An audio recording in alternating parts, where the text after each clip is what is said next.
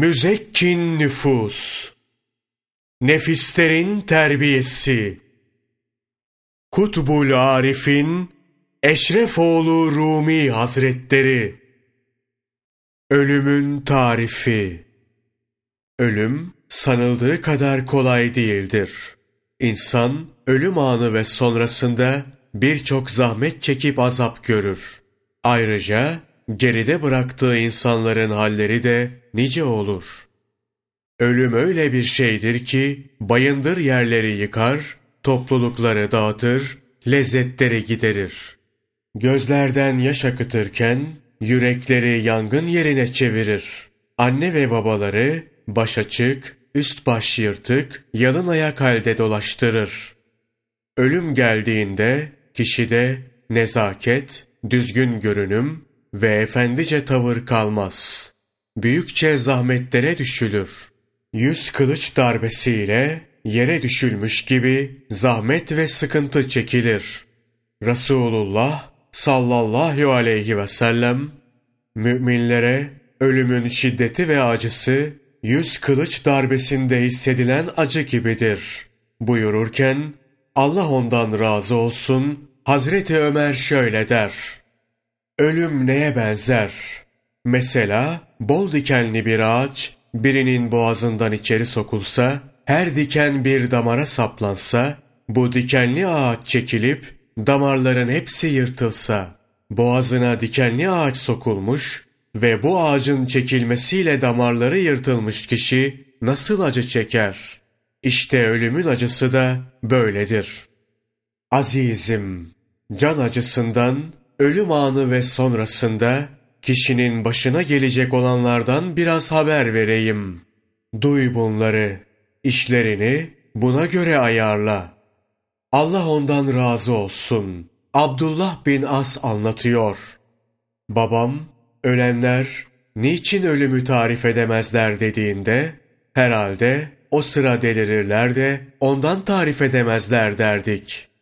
Nihayet babam için de ölüm anı vaki oldu. Başının ucuna oturup, babacığım bize ölümü tarif edebilir misin dedim. Babam, ey oğul dedi. Ölüm denen şey büyük bir halmiş. Onu dille tarif etmek mümkün değil. Dilimin döndüğü kadarıyla halimi anlatayım. Bağrıma çok büyükçe bir dağ konuldu. Canım iğne deliğinden geçer gibi çıkmaktadır. Yerle gök arasında sıkışmış gibiyim. Başa gelmeden ölümü konuşmak kolay. Ancak başa gelince anlaşılıyor ki ölüm yaman ve zor bir meseledir. Azizler üç şeyin tarif edilemeyeceğini söylemiş.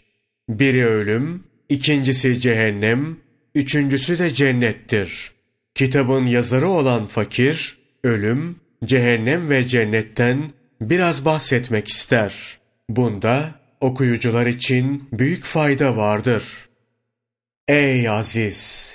Ölenlerin halinden bir zerre bilinseydi, bu konuda zerre miktar bir şey tadanlar dayanamayıp helak olur, kimse yaşayamazdı. Resulullah sallallahu aleyhi ve sellem şöyle buyurur.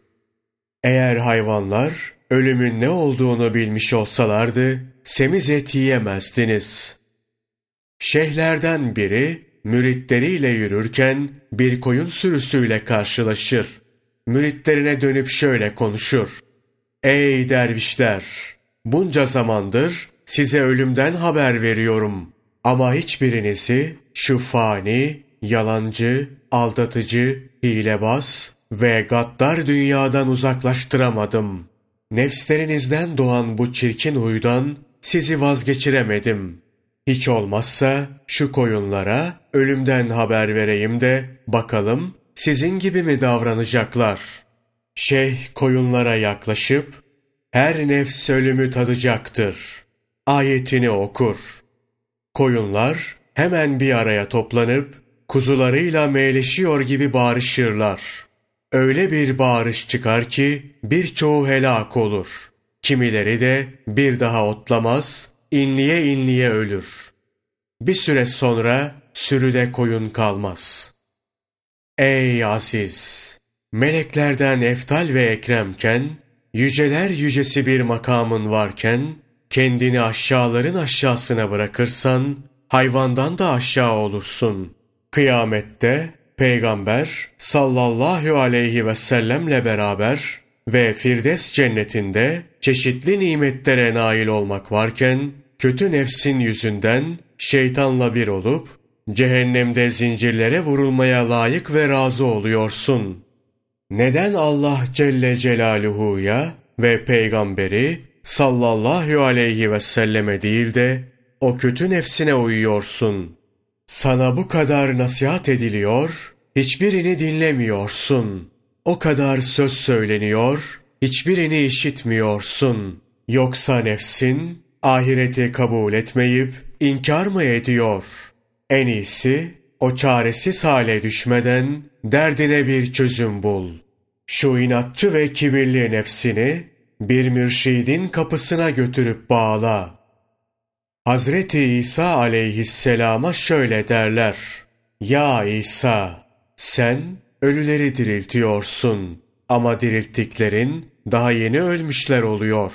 Mutlaka bunun bir sebebi, hikmeti vardır.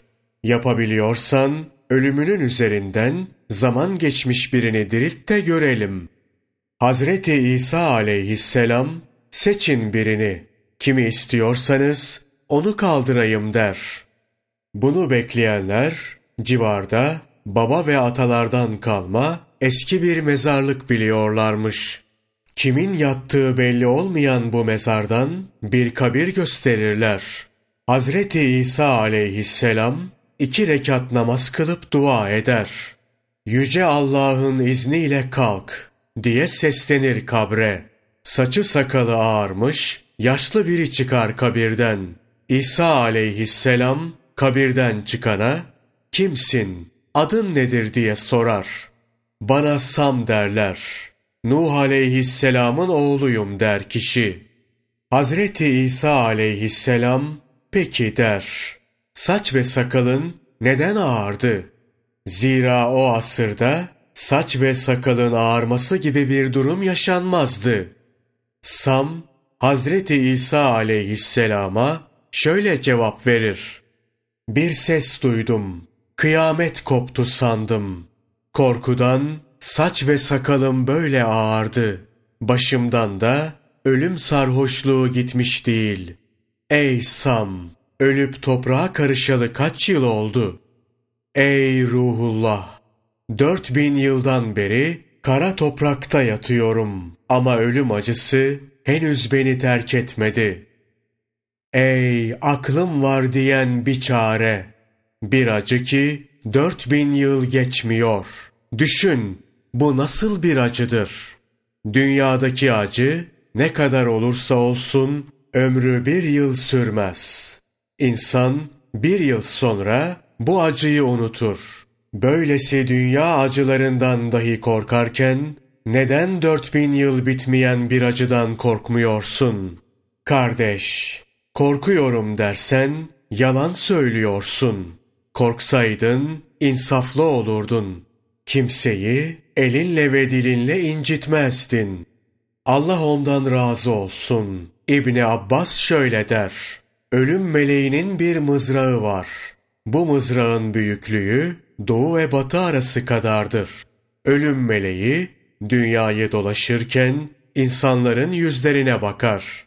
Böylelikle kimin ecelinin geldiğini anlar. Bunlara mızrağıyla vurup şöyle konuşur. Varacağın yerin bir ulular meclisi olduğunu bil. Dünya Süleyman aleyhisselama kalmadı. Sana kalacağını mı sanıyorsun? Bunu hatırlattıktan sonra ölümü kişinin karşısına getirir ve kişi hemen can verir.